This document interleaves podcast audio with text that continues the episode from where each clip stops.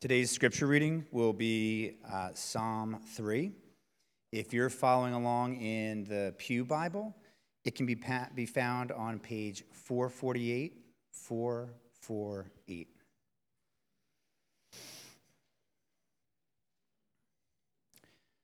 O Lord, many are my foes, many are rising against me.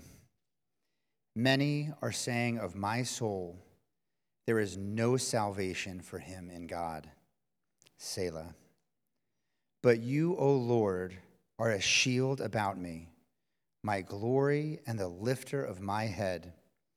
I cried aloud to the Lord, and he answered me from his holy hill. Selah. I lay down and slept. I woke again for the Lord of many thousands of people who have set themselves against me all around. Arise, O Lord, save me, O my God, for you strike all my enemies on the cheek. You break the teeth of the wicked. Salvation belongs to the Lord. Your blessings be on your people. Selah. This is the word of the Lord. Morning, church. My name is Josh. I'm one of the pastors here. If we haven't had a chance to meet, I hope we can change that today. Would love to connect with you afterwards. Uh, great to be with you. Typically, during our summers for the last couple of years, we have uh, done a, a, different kind of sermon series because so many of us are in and out throughout the summer that it's hard to do sort of a, a book that has a big narrative to it, like we just went through Ruth. But if, if so many people are in and out, it kind, it kind of gets a little bit disjointed. So, uh, to, uh, I don't know, to, to help us alleviate the stress of that problem, we hit Psalms, which is kind of just like a, a different episode every week that is disconnected from the previous episode. Um, and so we want to do all that we can to preach the whole counsel of God. And so we have sort of embarked upon this 10 to 12 year uh, sermon series. Uh, and we take uh, during the summers chunks of Psalms, and we're going to start uh, this summer with Psalms that have a three in them. So, totally not super intentional, just Psalms that have a three. Um, and then in August, we're going to try something new. We're going to break from summer in the Psalms and then spend the rest of our summer with a sage in Proverbs. I never preached from Proverbs, and I've never heard a sermon from Proverbs. So, got a couple weeks to prepare for that. But uh, anyway, we hope that you'll be back with us uh, in August for that too. So, desperate times call for desperate prayers. This is the reality of what David is facing in Psalm 3. That little explanation there before verse 1 I don't know if you can see that there down in your text. A little explanation before verse 1 tells us that David was writing this, probably holed up in some cave somewhere when he was on the run from his son, whose name was Absalom. Now, why would a rich, powerful king be running from David, who was unfazed by Goliath, right? He walked right out, just killed him, and cut the dude's head clean off, right? Years before that, he had killed a bear and a lion with his bare hands. Why is he afraid of one guy? Why is David afraid of Absalom? Why is he on the run?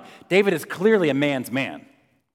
Well, first off, you can tell from the text that it wasn't just his son. Look there at verse 1.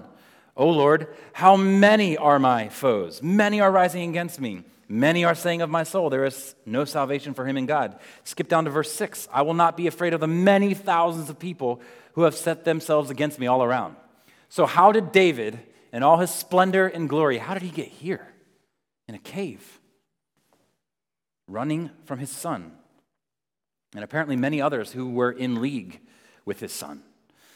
Well, rewinding a few decades back to uh, 2 Samuel 13 to 18 kind of tells the, uh, the pre story to our story today. Uh, a few decades before, this isn't right, but David had himself a whole bunch of wives.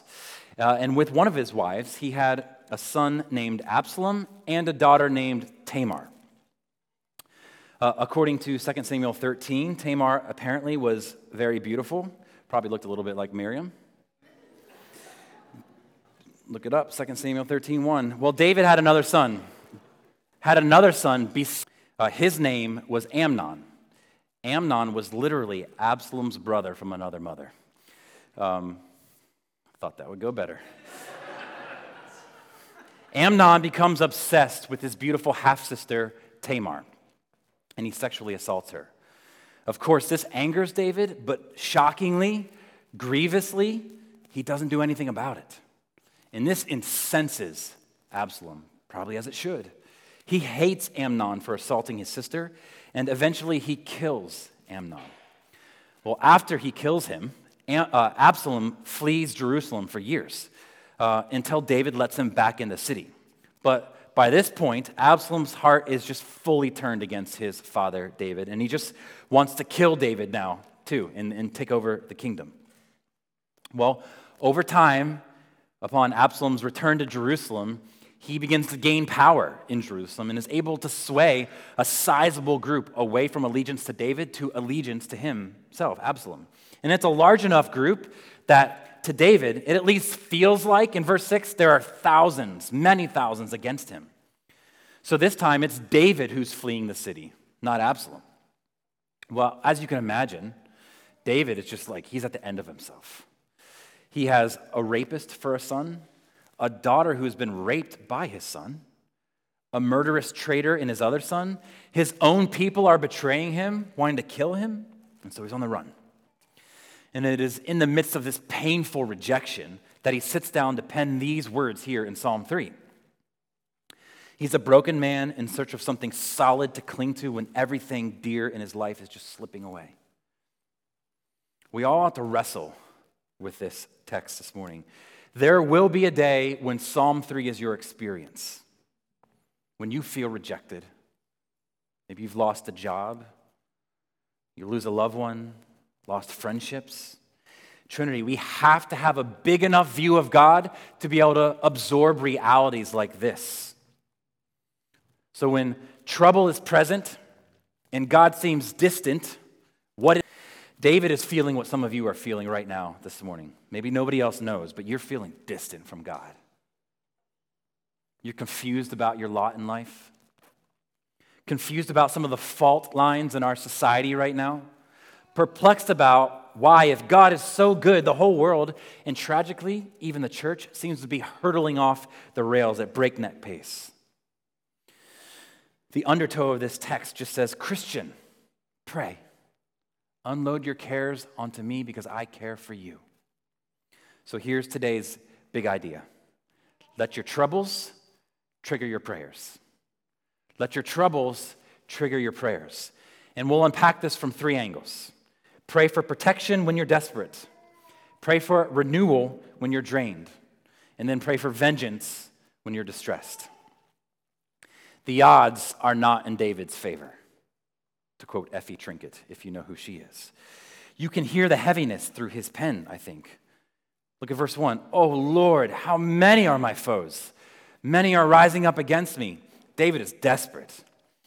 You know, this may have been on the real battlefield for David, but the undercurrent of this text pulls us in the same exact direction, I think. We're all against impossible odds every day. Number one, pray for protection when you are desperate. You may not fully grasp why the odds seem to be stacked against you right now. Maybe your income just isn't cutting it. Talked a lot about that last week. Maybe your health keeps slipping. Maybe your marriage is disintegrating. Maybe you're unemployed and nothing is coming available. Maybe you're looking for a house and nothing is coming available. Maybe you're unable to conceive. It could be a million things.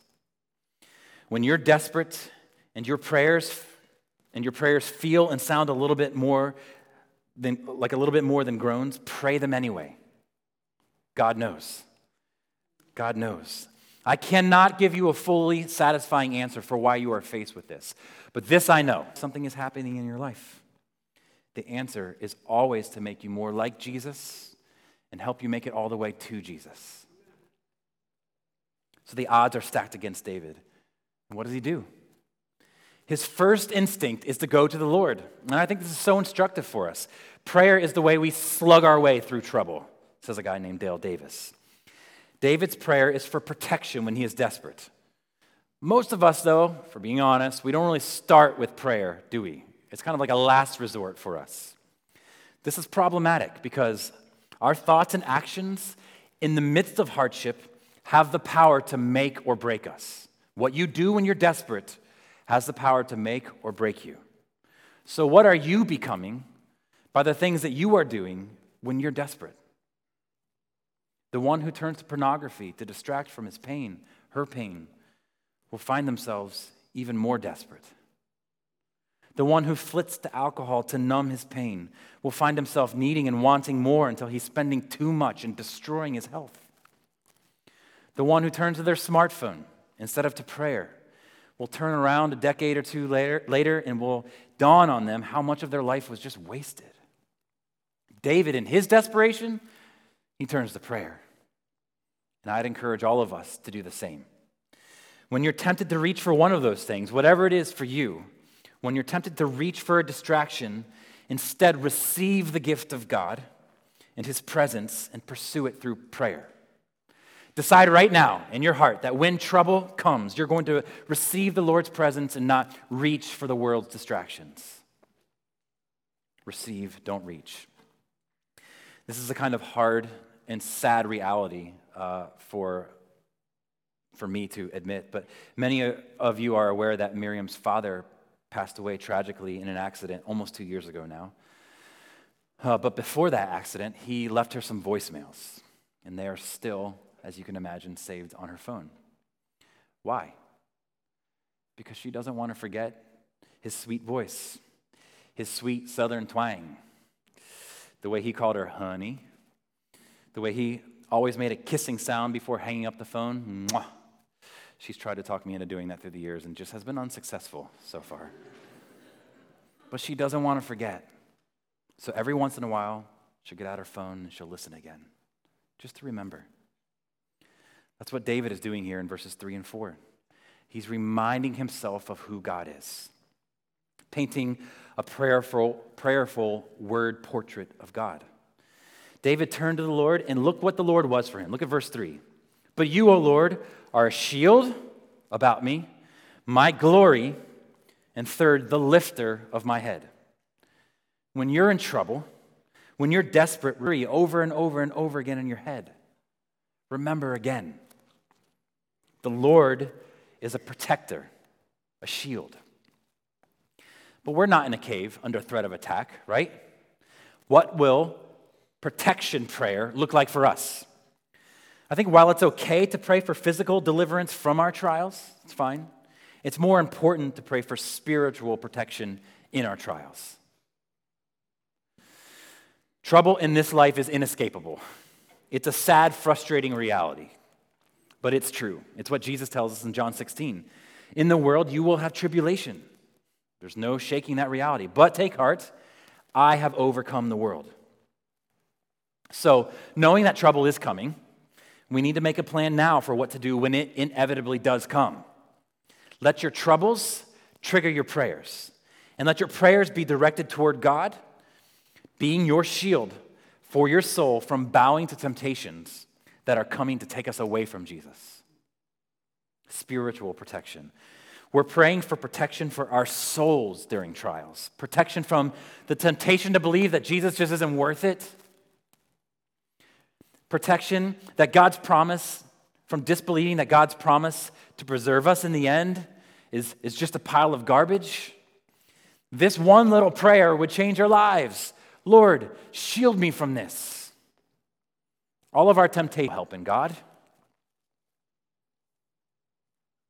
But that's a lie. God is a shield for our souls, and David tells us so here. So when that little spark of lust in your heart inflames, don't believe the lie that there's no help and that sin is inevitable. There is help. Pray for a shield. When the match of discontent and envy is struck, and you're surrounded by people more successful than you, with bigger homes than you, and bigger 401ks than you, and more Bitcoin than you. Pray that God would shield you from those sins that threaten to take you down a path away from finding your satisfaction in God alone.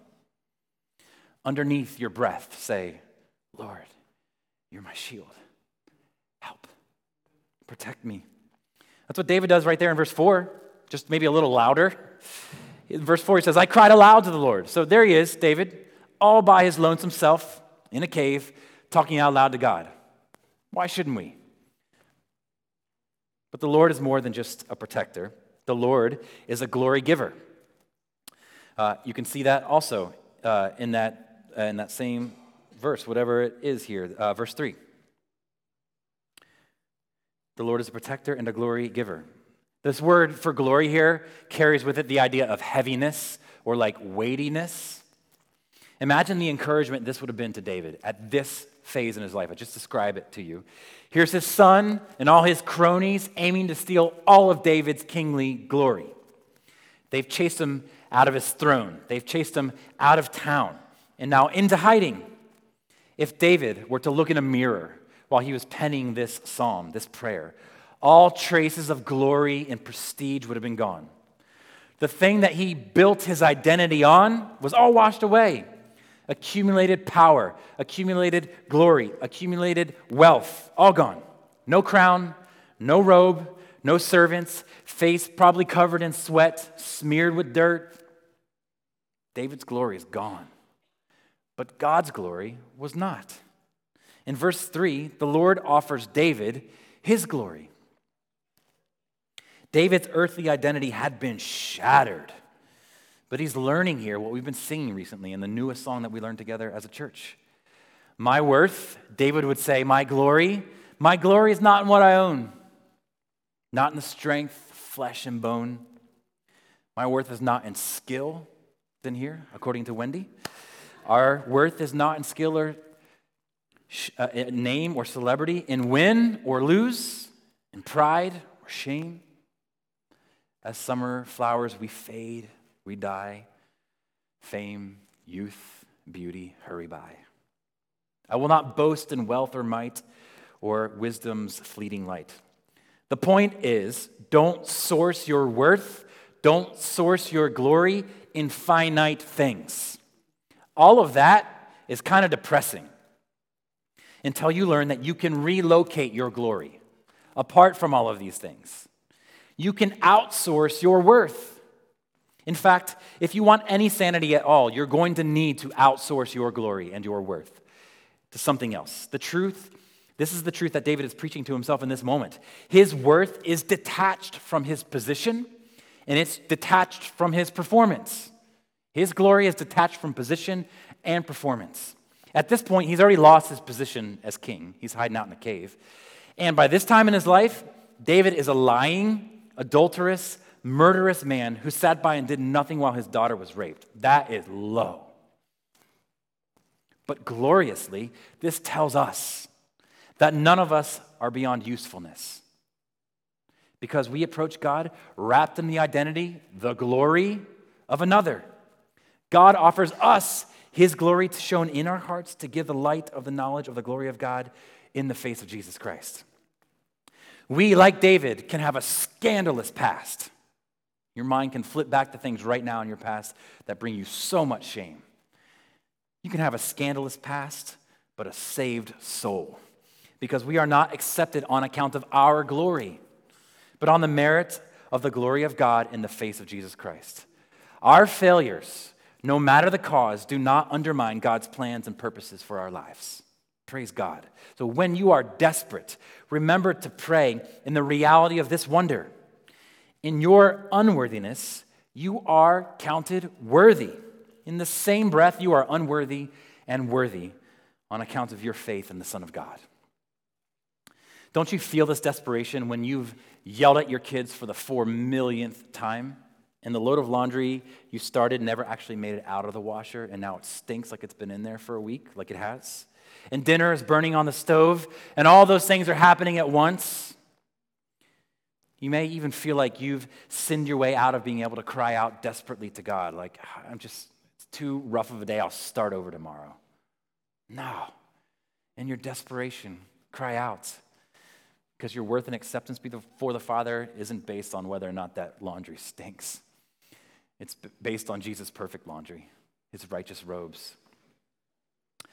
Your value, your glory is fixed. Your ransom paid, your access won at the cross. So your book doesn't sell. So your post gets no likes. So your promotion doesn't happen. so your church doesn't grow. So you're not asked to be an officer in the church. Or so your book does sell and your post gets a million likes and you're promoted. The church grows or you're asked to be an elder. So what? Your worth isn't wrapped up in your glory or lack of your glory. It's wrapped up in King Jesus. Don't locate your glory in good things that can be gone. When your dignity, pray. When you're desperate, pray to your protector, your glory giver, and to your head lifter. The effect of being gifted the glory of another is having your head lifted, chin up. I have one child who I will not name or I will owe money, but I have one child who is particularly oriented to shame. And she has, when she has failed at something, she hangs her head. You can see it very physically on her face. She maintains a sad, a sad countenance long after it's necessary. Many, many, many times I've, I've gotten down on a knee and physically lifted her head. And I just like, you know, you're looking up and you're, you're trying to make eye contact and to get her to look at you in the eyes. Once you make eye contact, you're just like, look, it's okay. I got you. I love you. When I see you, I see the daughter I love, not a little girl who failed. This is what the Lord is doing to David in his desperation. I love you. I got you. It's okay. And Christian friend who has made a mess of his life or her life, the Lord, through Jesus Christ, is the lifter of your head. Today, He's wanting you to feel desperate so that through prayer, you can make eye contact as you hear Him say, I love you. I got you. It's okay. Lift your head. When I see you, I see my son's perfection, not your sinful pattern. Some of us need to chin up this morning because Jesus was lifted up. Outsource your worth, your glory to Jesus, and live in the freedom of that and lift your head. Before God's throne, you have a strong and perfect plea. Finally, in verse 4, David finishes listening to that voicemail that reminds him of all the wonderful things his God is. And the last one is that he is an accessible listener. The Lord is an accessible listener. In verse 4, he says, I cried out to the Lord, and he answered me from his holy hill. What's really interesting about is far away. But the geographical distance between David and that hill meant nothing to God. It's because the Lord is an accessible listener. You may be in a deep, dark hole of sin that seems inescapable to you right now. You cannot claw your way out. You may have dug yourself a big old pit by your own stupid actions and you don't know how to get out. You may, have spent the last year or two running away from God, but you're not so far that He can't hear. He wants to protect you from the eternal damning consequences of your sin. And that's not a popular message today, but it's the truth. In desperation, cry aloud to him. He is near to the brokenhearted. In times of desperation, pray for protection because your Lord is a protector, a shield. He's a glory giver, he's a head lifter, and he's an accessible listener. Second, pray for renewal when you're drained. So in desperation, David is praying. And now look what happens as a result. Look at verse 5. He says, I lay down and I slept. Restfulness. Verse 6. I will not be afraid. Fearlessness. Restfulness, fearlessness. As I have sort of taken account of my own life this past week, these are the two biggest needs that I have in my life right now restfulness and fearlessness. Restfulness of soul and body, with all the anxieties of life and work, it can be hard to go to sleep. Just like straight up, hard to go to sleep or hard to stay asleep. Most Americans live at a pace that is draining, if not altogether crushing. Restfulness, fearlessness in the face of societal pressure. Man, we are all born with an innate desire to, to fit in. And increasingly, to just fit in and still hold faithfully to Jesus, it just seems like impossible, right? Most of us are restless and fearful, if we're honest, instead of restful and fearless. We need renewal. We need to listen to the voicemail of Psalm 3 and remember that the bridge from desperation to restoration is paved with the stones of renewal, restfulness, fearlessness that can only be accessed down on our knees. Church, let our troublesome times trigger our desperate prayers. This past week, I read of an article about Bessie. Bessie was a Burmese python that accidentally was set loose in an Idaho apartment complex. A posse of plumbers was called in to find this eight foot reptile among the walls and pipes of the 57,000 square foot complex. They found Bessie loitering in the ceiling in the apartment above her proper home. For two weeks, the residents had been nervously checking beneath beds and underneath sheets for the huge snake. And after hearing the news of Bessie's discovery, one resident confessed, Well, we'll definitely sleep better. Huh, you don't say, right? Until a threat is removed, it's hard to feel secure. The interesting thing about this psalm, though, is that David didn't need the threat removed, threat remained. He's on the run.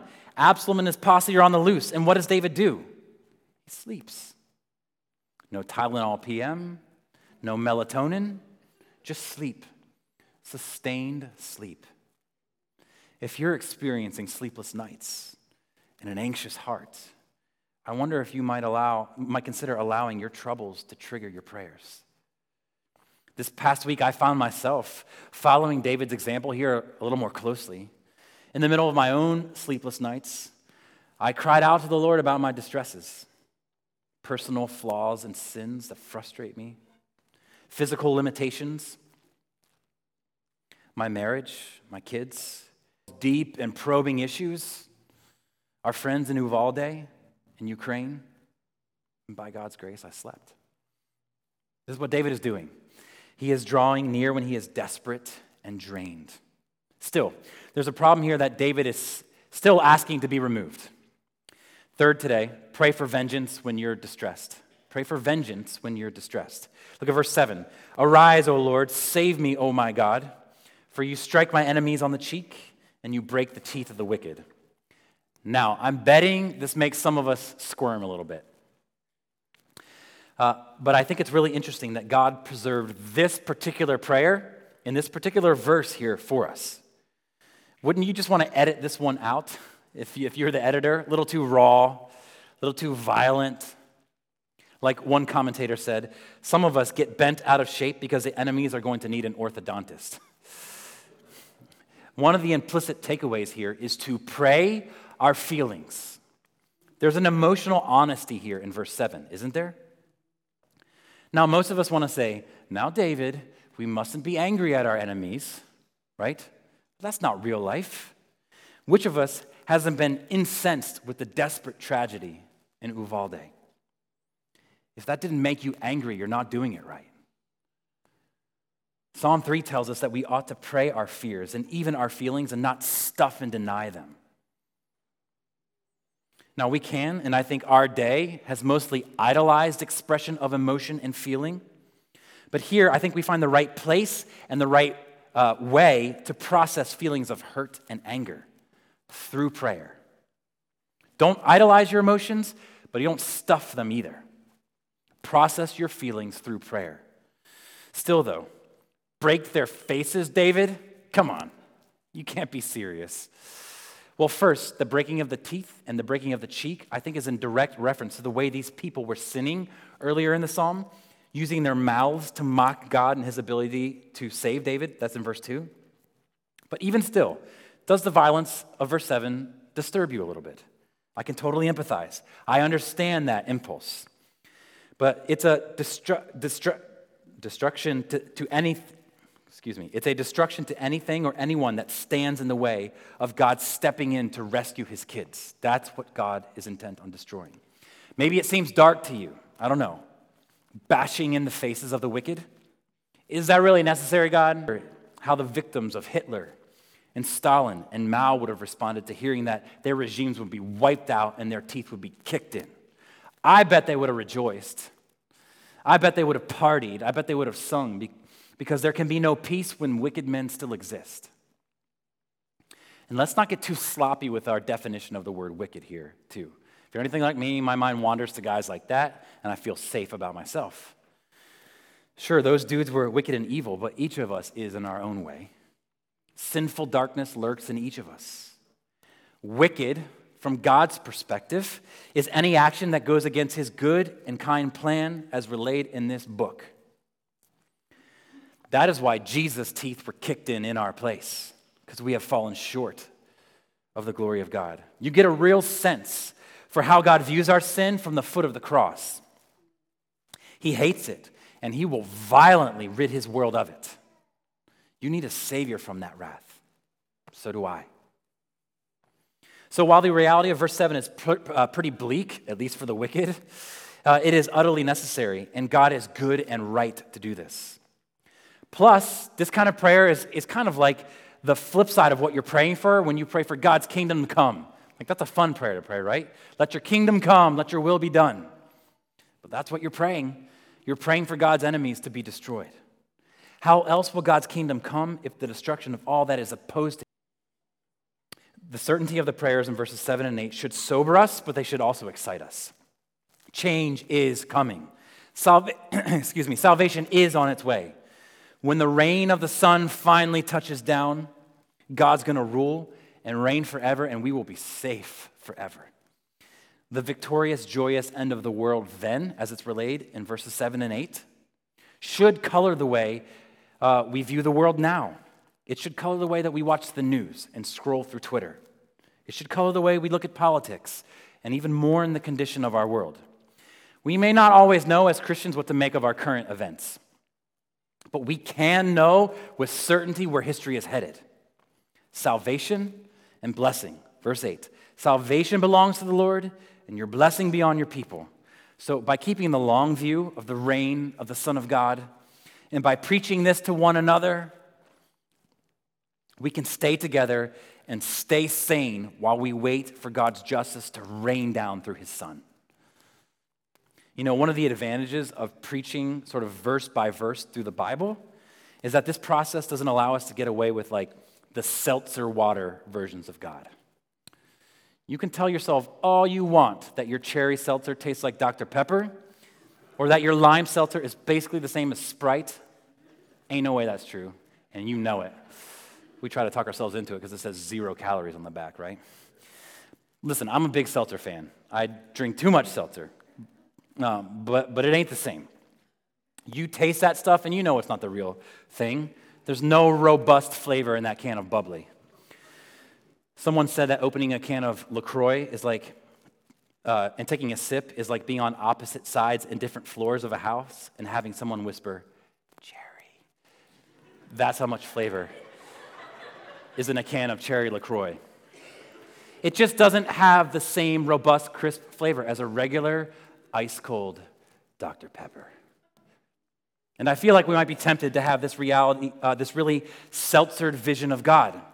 If all we do is listen to the truisms created by some of the popular Christian authors we read, or the tweeters we tweet, or celebrity Christians we follow, there's maybe a whisper of the truth of God in there, but you can barely taste Him.